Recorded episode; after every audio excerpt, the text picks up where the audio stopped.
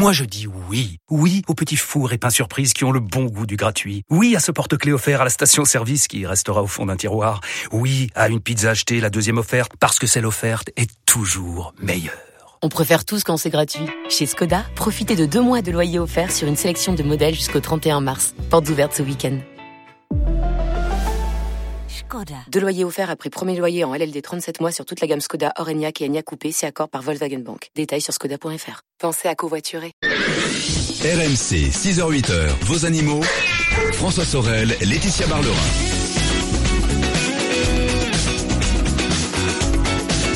Un excellent dimanche avec RMC. Vous le savez, jour électoral et à partir de 8h sur RMC, émission spéciale électorale et législative avec euh, Chloé Cambrelin et Thomas Chupin. Ce qui fait qu'on ne retrouvera pas notre rendez-vous auto euh, exceptionnellement. Pas cette semaine et, et, non plus la semaine prochaine puisque vous le savez, euh, ce sera le second tour de ces, de ces élections législatives dimanche prochain. D'ici là, bien sûr, votre rendez-vous animaux avec Laetitia Barlerin, notre vétérinaire. Laetitia, on va parler maintenant eh bien, de la menace de la rage qui alors même si effectivement elle, elle est euh, quasi, euh, elle a quasi disparu dans notre pays, il faut s'en méfier malgré elle tout. A, elle a disparu. On est indemne de la rage depuis ben, depuis 16 ans maintenant, hein, déclaré officiellement. Mhm. euh, voilà, mais mais mais mais le risque est toujours là. Et nous sommes avec le docteur Alain Guignard, qui est vétérinaire inspecteur au ministère de l'Agriculture. Bonjour Alain, merci d'être avec nous. Bonjour Laetitia, bonjour, François, bonjour, Bonjour à Alain. tous. Alors voilà, elle a été éradiquée la rage en France dans les années 90 et pourtant encore aujourd'hui, une personne décède de rage toutes les 10 minutes dans le monde. C'est Hein, une zoonose. Une personne, pas un animal. Une personne parce que c'est une zoonose, c'est-à-dire que c'est une maladie transmise de l'animal à l'homme. Et quand elle est transmise à l'homme et que les, les symptômes se déclarent chez l'homme, bah, la, la personne meurt, on n'a pas de d'antidote, on va dire, euh, de, de cette maladie horrible. Alors, Alain, où, où sévit-elle et comment se transmet-elle justement à l'homme? Bien, c'est une maladie qui existe dans la plupart des pays du monde, à part euh, quelques pays euh, comme d'Europe de l'Ouest, mais c'est une maladie qui existe pra- pratiquement dans le tout, pratiquement dans tous les pays sauf en Antarctique. 90% des pays sont, sont atteints. En Antarctique, il fait trop froid, c'est ça? Oui, voilà. ça doit être ça. Ça doit être ça. Et comment comment euh, l'homme se parce que on, on a parlé d'une personne de, euh, décédée de la rage toutes les 10 minutes. quel est le mode de contamination? Eh ben 90%, 99% des, des contaminations humaines sont liées à des morsures de chiens. Chien. De chiens, de chiens. Ah oui. Et ce sont essentiellement les enfants d'ailleurs, hein, les jeunes enfants qui sont les plus atteints parce que euh, ils osent pas dire qu'ils sont vaccinés, ils ont peur des piqûres, etc. Et ils sont pas soignés et du coup ils meurent. Et c'est une maladie absolument horrible. Et comme vous l'avez fort justement indiqué, c'est une maladie qui est mortelle systématiquement, Systématiquement. systématiquement. C'est-à-dire dès qu'il y a les symptômes de C'est la trop rage, tard, c'est trop tard. C'est déjà trop tard. On n'a Exactement. pas de traitement encore aujourd'hui Non. euh, efficace. Non, la seule possibilité, c'est de se faire vacciner immédiatement après la contamination, mais avant l'apparition des symptômes. Oui. Voilà. Ce qui est, ce qui est difficile parce que si- tant qu'on n'a pas de symptômes, on ne sait pas qu'on est, euh, Non. on est contaminé. C'est ça, le- c'est ça le problème. Mais en revanche, on sait qu'on est contaminé si on a été mordu ou griffé par un carnivore euh, Enragé. enragé, Enragé. ou en tout cas euh, suspect de la- de l'avoir été. D'accord. Et combien de temps met la maladie avant de se développer pour qu'on ait des, enfin, qu'on ait des symptômes Chez l'homme. C'est- une très bonne question et ça peut prendre plusieurs semaines à plusieurs mois, mais habituellement c'est de l'ordre de quelques semaines. D'accord. Ouais. Donc on a le temps, une fois qu'on a été euh, mordu par un animal inconnu ou en tout cas suspect, on a le temps d'aller Oui, de se faire de vacciner. se faire vacciner. Très, faut, il faut pas Et tarder, si- bien et sûr. si- Et si, faut- on, et si on se vaccine, les chances de, de, de guérison sont importantes? Ah oui, si on- une fois qu'on est vacciné, on a quasiment aucune chance de- D'accord. de- d'attraper de la Développer. contracter la maladie. Ouais. D'accord. C'est vrai. Alors, il existe un vaccin contre la rage, on vient de en parler. On peut vacciner nos animaux, chiens, chats, euh, furets. Oui. Mais euh, alors, qu'est-ce que dit la loi? Est-ce que c'est obligatoire, pas obligatoire? Dans quelles conditions il faut absolument vacciner nos animaux contre la rage? Eh bien, tant que l'on reste en France, euh, la vaccination n'est pas obligatoire. Elle est conseillée, mais elle est absolument pas Alors obligatoire. qu'avant, elle était obligatoire. hein. Tout à fait, tout à fait. Et puis, alors quand on voyage, là, c'est obligatoire. Dès qu'on passe les frontières, même si on va en Suisse ou en Oui. Belgique où il n'y a pas la rage, Oui, euh, exactement. Dès l'instant où on voyage au sein de la communauté européenne, la vaccination est obligatoire. Et a fortiori, quand on voyage dans des pays qui sont euh, ce qu'on appelle les pays tiers à la communauté européenne. Alors, si on veut se rendre euh, avec son chien euh, ou son chat d'ailleurs dans un pays où sévit la rage, parce que là euh, on parle bon euh, Belgique, Suisse, il n'y a pas la rage, mais par exemple euh, en Afrique du, du Nord, Oui. là il y a, il faut d'autres, il, il faut non seulement qu'ils soient vaccinés contre la rage, mais il y a d'autres modalités aussi. Oui, tout à fait. Alors déjà, on va rappeler les conditions de validité de la vaccination rage. Alors c'est basé sur bien sûr des éléments scientifiques, mais qui ont été euh, formalisés, standardisés pour des raisons euh, réglementaires. Donc pour qu'un animal soit vacciné contre la rage, il faut qu'il soit déjà identifié. Donc c'est maintenant la puce. Ensuite, il faut que l'animal soit titulaire d'un passeport et il faut donc bien sûr qu'il soit vacciné contre la rage. Et le vaccin n'a de sens que s'il a été administré au-delà de l'âge de 12 semaines et pour une primo-vaccination qu'il a été réalisé depuis au moins 21 jours. C'est-à-dire que au minimum pour qu'un chien soit valablement vacciné, il faut qu'il ait 12 semaines plus euh, 21 jours de, de délai de ce qui, ce qui veut dire quand même que si mon chien ou mon chat, même s'il a 12 ans, je le vaccine contre la rage aujourd'hui, il n'a jamais été vacciné, Oui. je peux pas passer la frontière demain matin. Non. Il faut que attendre trois semaines, Exactement. voilà, pour Tout que le, vaccin soit valable. C'est-à-dire que immunitaire, c'est ça Voilà, ça. exactement. Et ça veut dire que quand même, euh, par exemple, si on prend l'avion, même si je prends l'avion pour aller euh, euh, en Suisse, hein, je reviens tout seul en Suisse, mais bon, très près, Oui, je veux oui, dire. oui. euh, Vous on voulez peut... aller souvent en Suisse, je sais Oui, pas c'est pas- pas, on parlait de la Suisse tout à l'heure, Ouais, mais ouais, C'est un beau pays. c'est un beau C'est pays. c'est un hein. beau pays, D'ailleurs, je m'y rends, voilà, Les régulièrement. banquiers voilà. sont ouverts le dimanche, hein, notre auditeur nous l'a signalé tout à l'heure. C'est peut-être pour ça que je peux y aller, peut-être, justement. Euh, ça veut dire qu'on peut me refuser euh, de- d'embarquer avec mon chien ou mon chat dans l'avion Oui. parce que il n'est pas correctement vacciné contre la rage. C'est vraiment très important. Absolument. Alors, pour d'autres pays, où là vraiment sévit la rage, il y a d'autres modalités. Oui, voilà, c'est ça. Alors pour les pays qui sont euh, euh, qui sont hors communauté européenne, il y a deux catégories de pays. Il y a des pays dérogataires et puis les autres. Alors les autres pays qui sont les plus euh, donc ce sont des pays pour les au sein desquels euh, le, le, le, le risque rage n'est pas maîtrisé. Et bien pour ces pays-là, il faut en plus faire une sérologie. Et alors là, C'est-à-dire c'est une très prise de sang voilà pour vérifier si on a des anticorps, enfin que l'animal a des anticorps qui le protègent de la rage. Voilà, Ah oui. exactement. Et alors ça, c'est extrêmement contraignant puisque la prise de sang doit être réalisée au minimum un mois après la vaccination déjà, et elle doit être réalisée au moins trois mois avant le voyage. Ah oui. Ça Donc veut là, dire c'est quatre c'est- mois. c'est cuit pour aujourd'hui là. Ah là, oui, oui, Et voilà. si on part en vacances là, Voilà, il faut partir en octobre. voilà. Voilà, voilà. Alors euh, ces, ces pays, ben, c'est les pays effectivement pour lesquels euh, le risque rage n'est pas maîtrisé. Eh ben, C'est-à-dire c'est la plupart des pays africains ou les pays de- d'Asie. D'accord. Alors, La plupart des pays africains. Oui. D'accord. alors, bah, Même l'Algérie, le Tunisie, Maroc, tout ça En, en particulier, En particulier. en particulier les pays du, du Maghreb. Du Maghreb, d'accord. Là, tout à l'heure, euh, Laetitia disait que la France est indemne de rage, tout à fait, mais les derniers cas de rage qui ont été euh, décelés en France, à chaque Mhm. fois, c'était des animaux euh, qui avaient été euh, ramenés du Maroc. D'accord. Alors Et les, dom- voilà. par exemple, il y a, il y a des risques Non, il n'y a pas de risque particulier. Moi, je- j'encourage toujours les gens qui voyagent à faire vacciner leurs animaux parce que au cours d'un voyage, on ne sait jamais ce qui peut se passer. Bien sûr. Mais en tout cas, au niveau des dom-toms, euh, la vaccination rage n'est pas obligatoire, sauf pour la Guyane. Oui.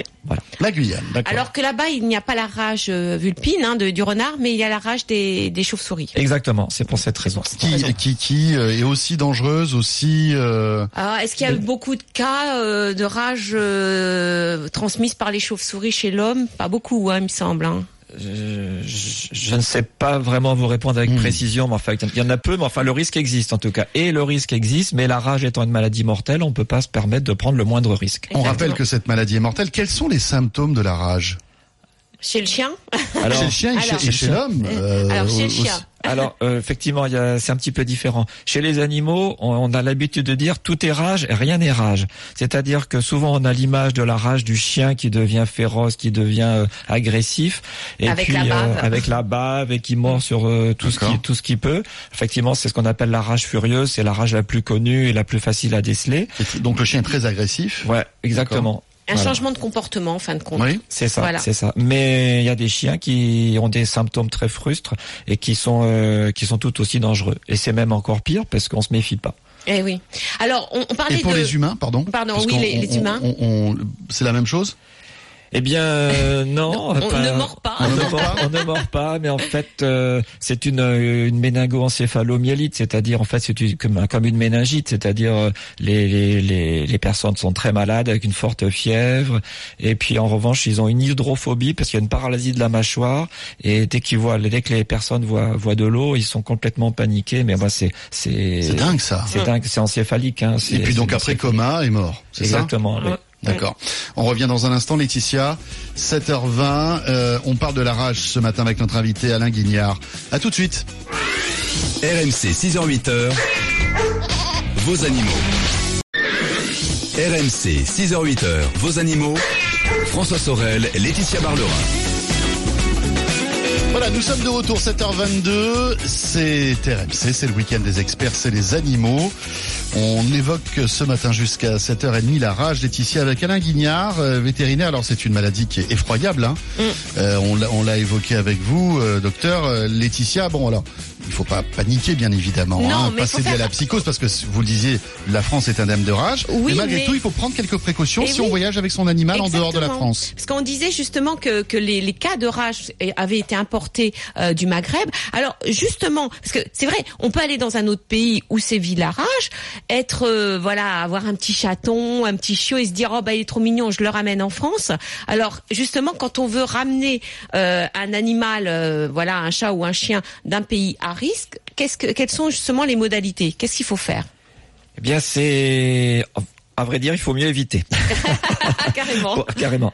Sinon, ben, c'est ce qu'on a dit tout à l'heure. Il faut que l'animal, il faut le faire identifier, lui faire euh, avoir un passeport ou l'équivalent, parce que le passeport européen n'existe pas forcément dans d'autres pays. Mais enfin, il faut avoir un équivalent, un certificat euh, sanitaire vétérinaire. Et surtout, il faut que l'animal soit vacciné avec un vaccin en cours de validité, c'est-à-dire il faut que l'anim- la- l'animal soit âgé de plus de 12 semaines, Semaines et vaccin- vacciné. vacciné depuis au moins 21 jours. Ça veut dire que si on va 10 jours au Maroc et qu'on ramène un chat, Voilà. c'est pas c'est pas possible puisqu'il sera il sera pas po- C'est donc pas possible. il vaut mieux éviter de, de le Ah, ramener. Il faut éviter absolument, il faut pas se laisser attendrir. C'est triste, hein, bien sûr, parce qu'il y a beaucoup d'animaux, euh, beaucoup de chats errants au Maroc en particulier, Bien mais il faut éviter, euh, faut pas se laisser Et- attendrir. Et bien dire aussi que l'animal, même s'il n'a pas de symptômes, peut être enragé, euh, transmettre la rage Ouais. quelques jours avant les symptômes de la rage justement. Exactement, c'est ça, c'est ça le piège hein, quand on est dans, dans, dans un pays, euh, enfin dans un pays étranger.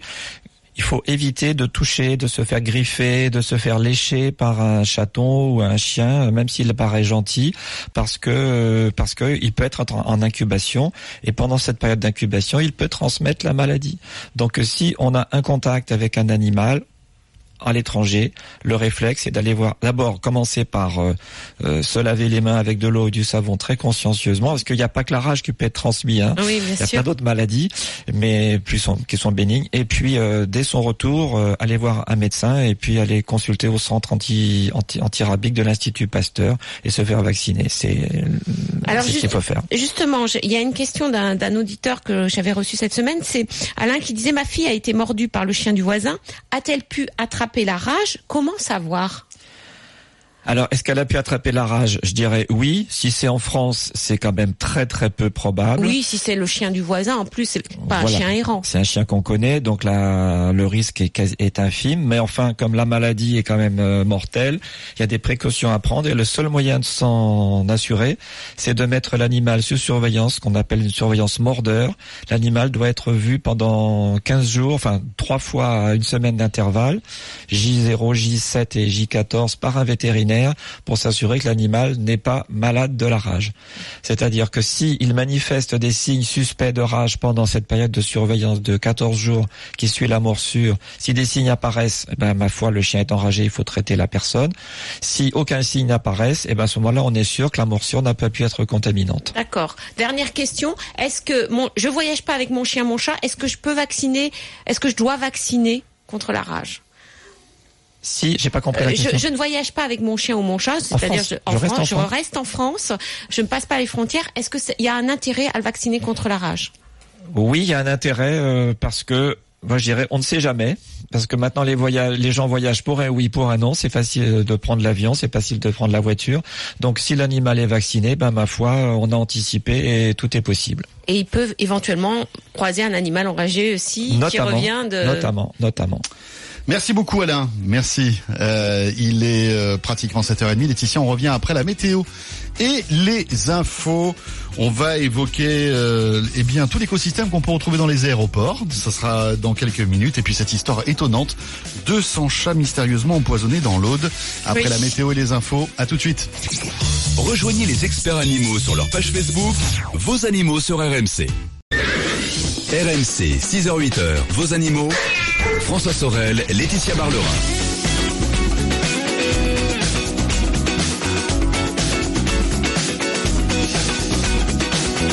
Le retour de ce week-end des experts des animaux. Dans un instant, nous aurons euh, Céline Rélan, Laetitia, qui habite à Saint-Pierre-la-Mer dans l'Aube et elle a perdu ses chats qui ont été empoisonnés. On va revenir sur cette histoire incroyable, visiblement. Incroyable, oui. 200 chats mystérieusement empoisonnés dans l'Aude. On va en parler dans un instant, mais auparavant, on va conclure euh, notre sujet sur la rage qu'on évoque avec notre invité Alain Guignard depuis 7 heures avec Carole qui nous appelle au 32-16. Bonjour Carole.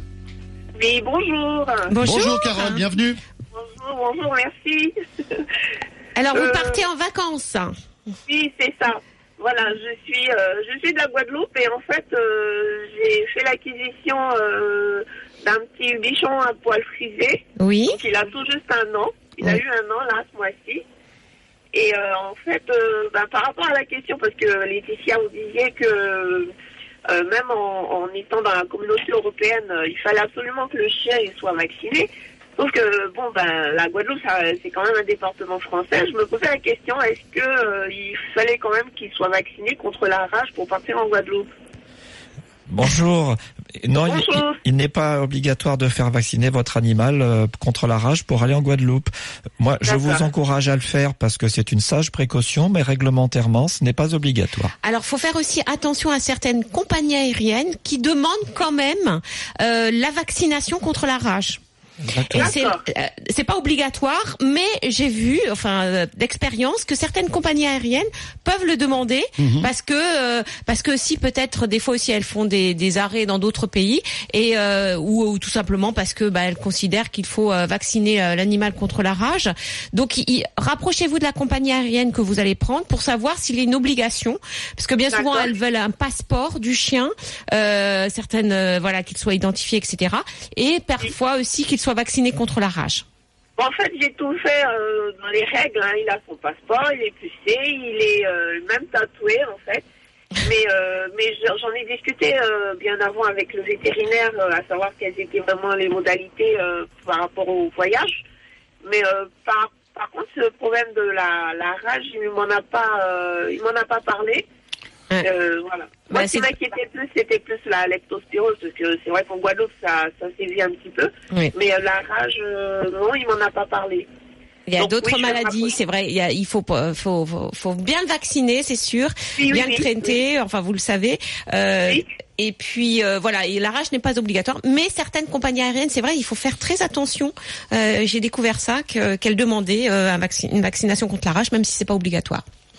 D'accord. Voilà, Carole. Merci. Dans tous les cas, il faut que je le fasse rapidement alors. Ça serait bien. Puis après, il est, par- il est protégé pour un an, c'est bien quoi. Puis vous le faites voilà. tous les vaccins en même temps, faut le savoir aussi. Il n'y a pas besoin Voilà. de faire un vaccin à part. euh, Vous faites tout en même temps et, et au moins il est protégé. Même si on l'a bien, merci. Même Merci. si on l'a dit, évidemment, bon en Guadeloupe, il n'y a pas de cadrage, hein, donc les risques sont, sont quasi nuls, mais bon, c'est par précaution, Voilà. on va dire.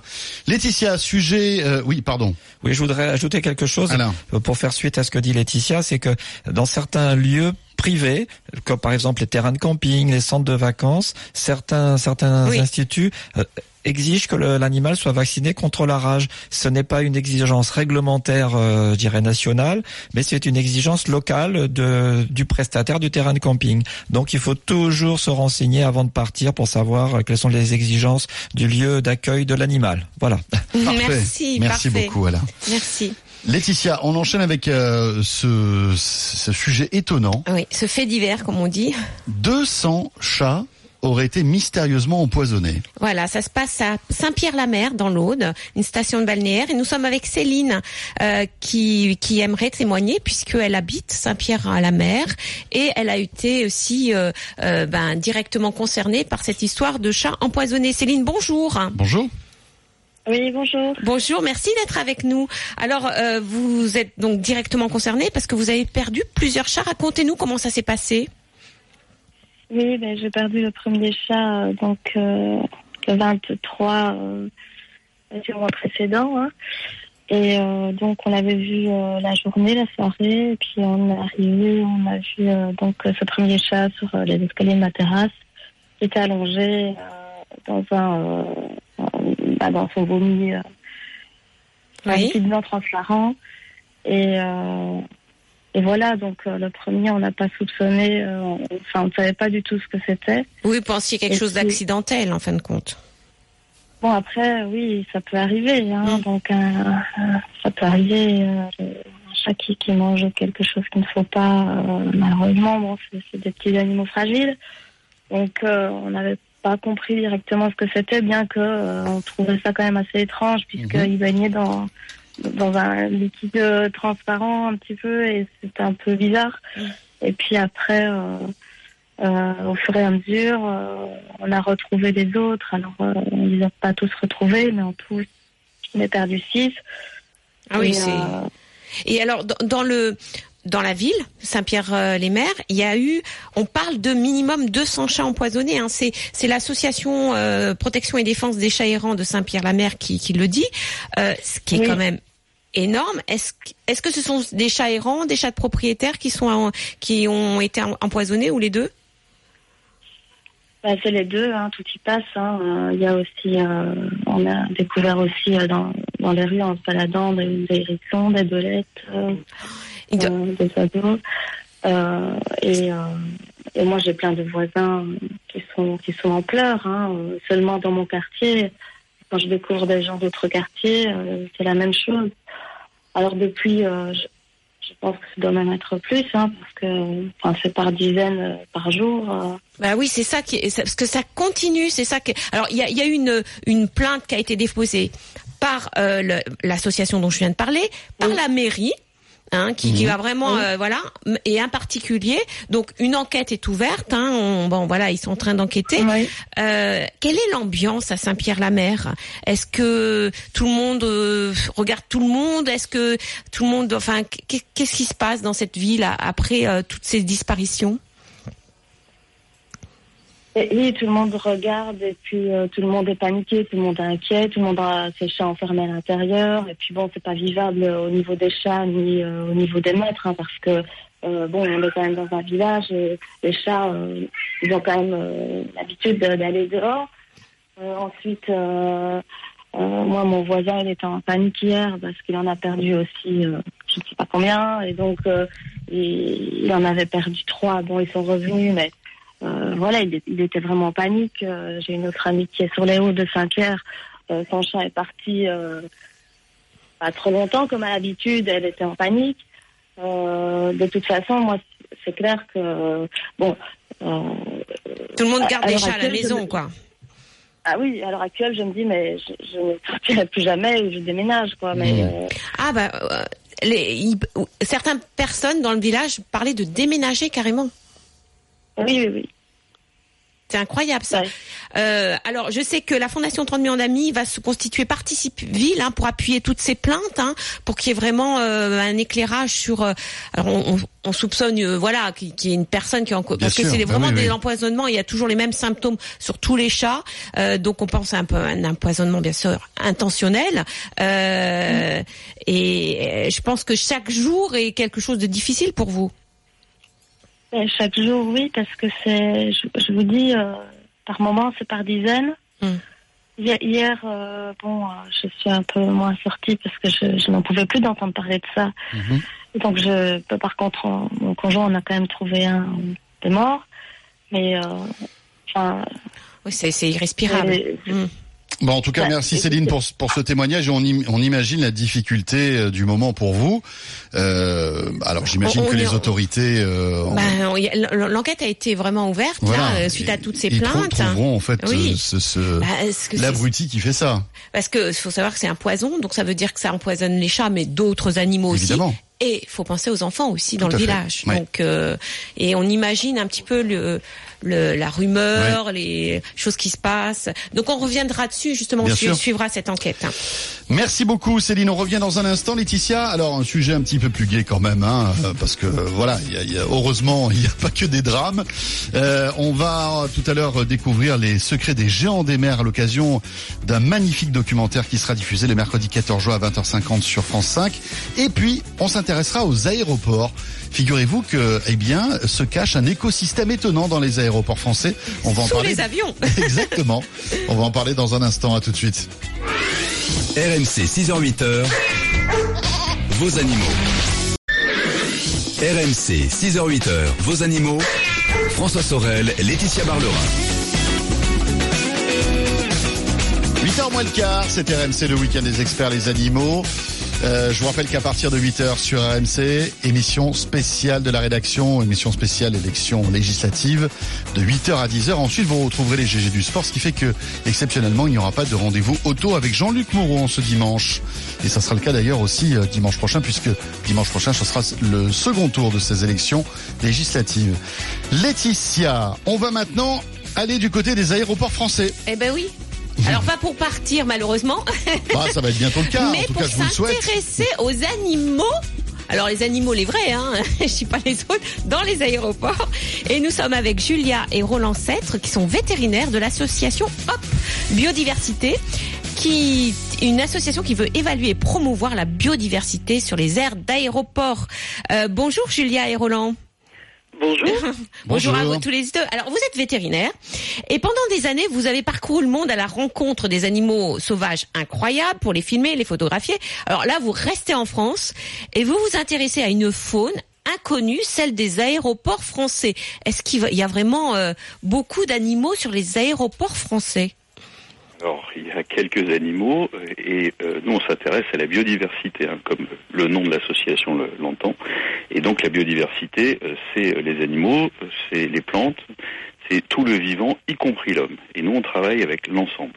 Donc, euh, on met en évidence à travers nos, nos- nos travaux de sciences participatives avec les hommes des aéroports, les hommes et les femmes, bien sûr, Oui. la réalité de la biodiversité présente sur les aéroports, ce qui inclut un certain nombre d'animaux, mais pas que.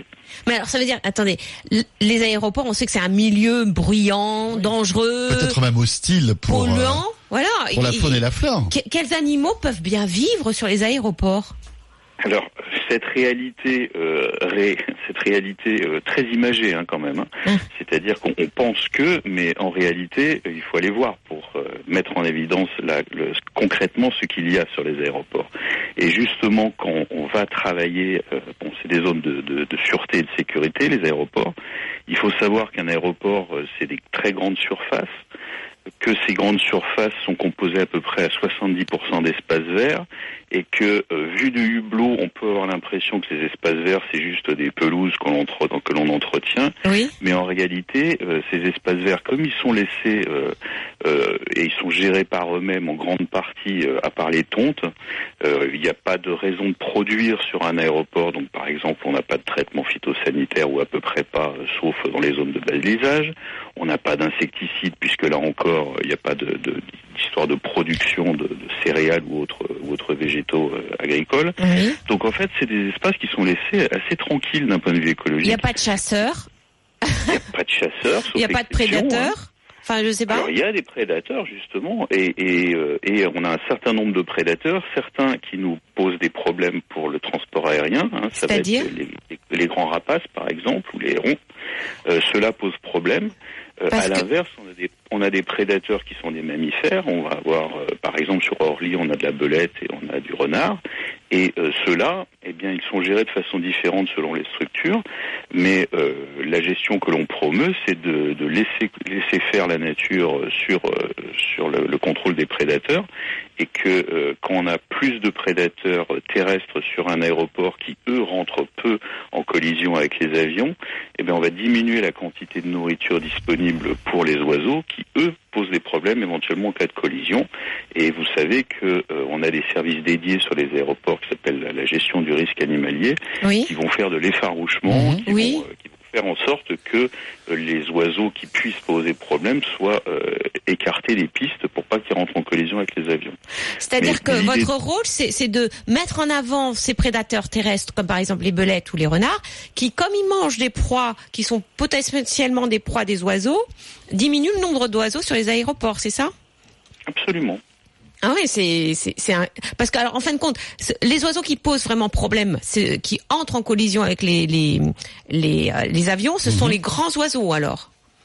Non, tous les oiseaux potentiellement peuvent rentrer en collision avec les avions, mais euh, on va avoir par exemple euh, une abondance relative de rapaces, Oui. et les rapaces, eux, rentrent assez facilement en collision avec les avions, surtout les jeunes. D'accord. Et plus, et on imagine que plus les oiseaux sont gros, plus les dégâts sont importants. On, on Oui, se rappelle de la catastrophe de l'Hudson euh, River euh, il y a quelques années à New York. Hein.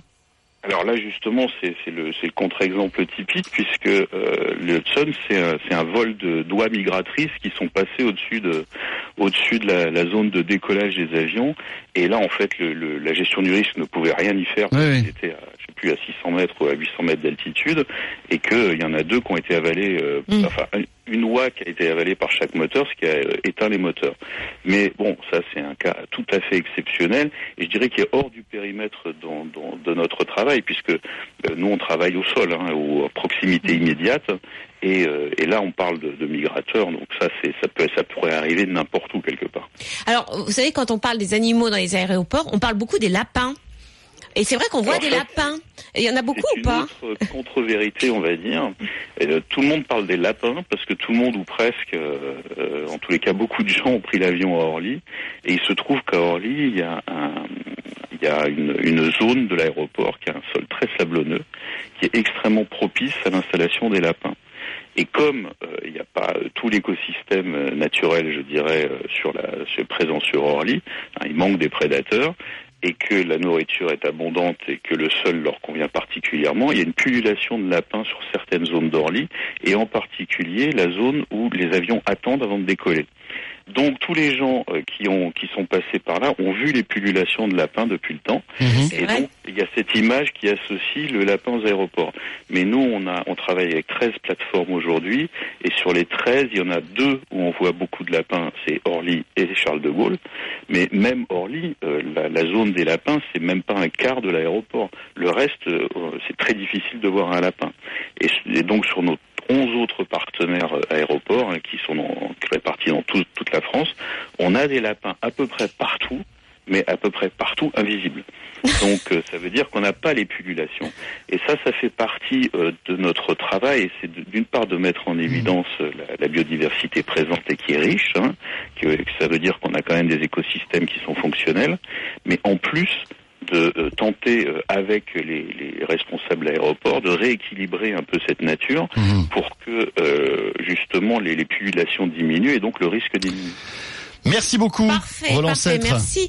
Donc euh, je rappelle que vous êtes vétérinaire de l'association, pardon, Hop Biodiversité. On mettra le lien sur euh, la page Facebook. C'est très intéressant. Vous allez découvrir beaucoup de choses bah, sur les aires d'aéroport. Il y a énormément de choses, même des abeilles. Euh, il y a, il y Bah, a tant beaucoup d'insectes. Mm. Euh, Voilà, c'est tant mieux. Et après euh, donc les oiseaux, mais aussi les lapins, place maintenant à des mammifères un petit peu plus gros qui sont dans les mers. Oui. À la découverte des secrets des géants des mers, Laetitia. Voilà, c'est une série documentaire qui commence mercredi euh, dans trois jours à 20h50 sur France 5, La planète des géants. Et nous sommes avec François Sarano, qui est océ- océanographe, pardon, et ancien compagnon du commandant Cousteau et co-auteur de cette série avec Guillaume Vincent. François, bonjour. Bonjour. Bonjour, merci d'être avec nous.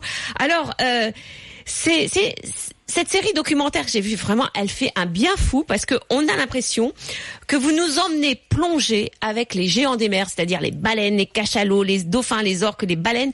Euh, voilà, comment est née cette idée de, de, de série documentaire sur ces géants des mers? D'abord, ce sont les géants des mers, les baleines, les cachalots et les orques qui nous invitent à découvrir leur monde. Et c'est ça qui est extraordinaire. Parce que lorsqu'on plonge avec respect au milieu de ces animaux, ils nous considèrent comme l'un des leurs. Et à ce moment-là, tout change, comme l'ethnologue, immergé au milieu de la société que l'on veut étudier, il nous invite à partager des moments. Ah, Et, et cette idée, elle est née Oui. euh, avec Guillaume Vincent de le- le- la remarque qu'on étudiait souvent ces animaux de l'extérieur. Et nous, nous avons voulu, avec respect et patience, prendre le temps d'être acceptés.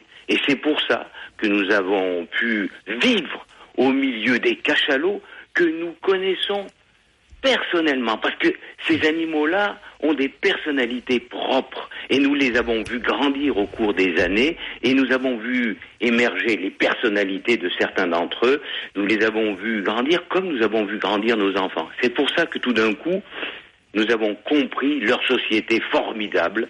Et en particulier celle des hortes où on voit les grandes femelles, les matriarches, apprendre, il y a des cultures qui se développent, apprendre à leurs jeunes le langage, apprendre à leurs jeunes la manière de chasser, et donc comprendre que ces sociétés-là étaient vraiment proches des nôtres.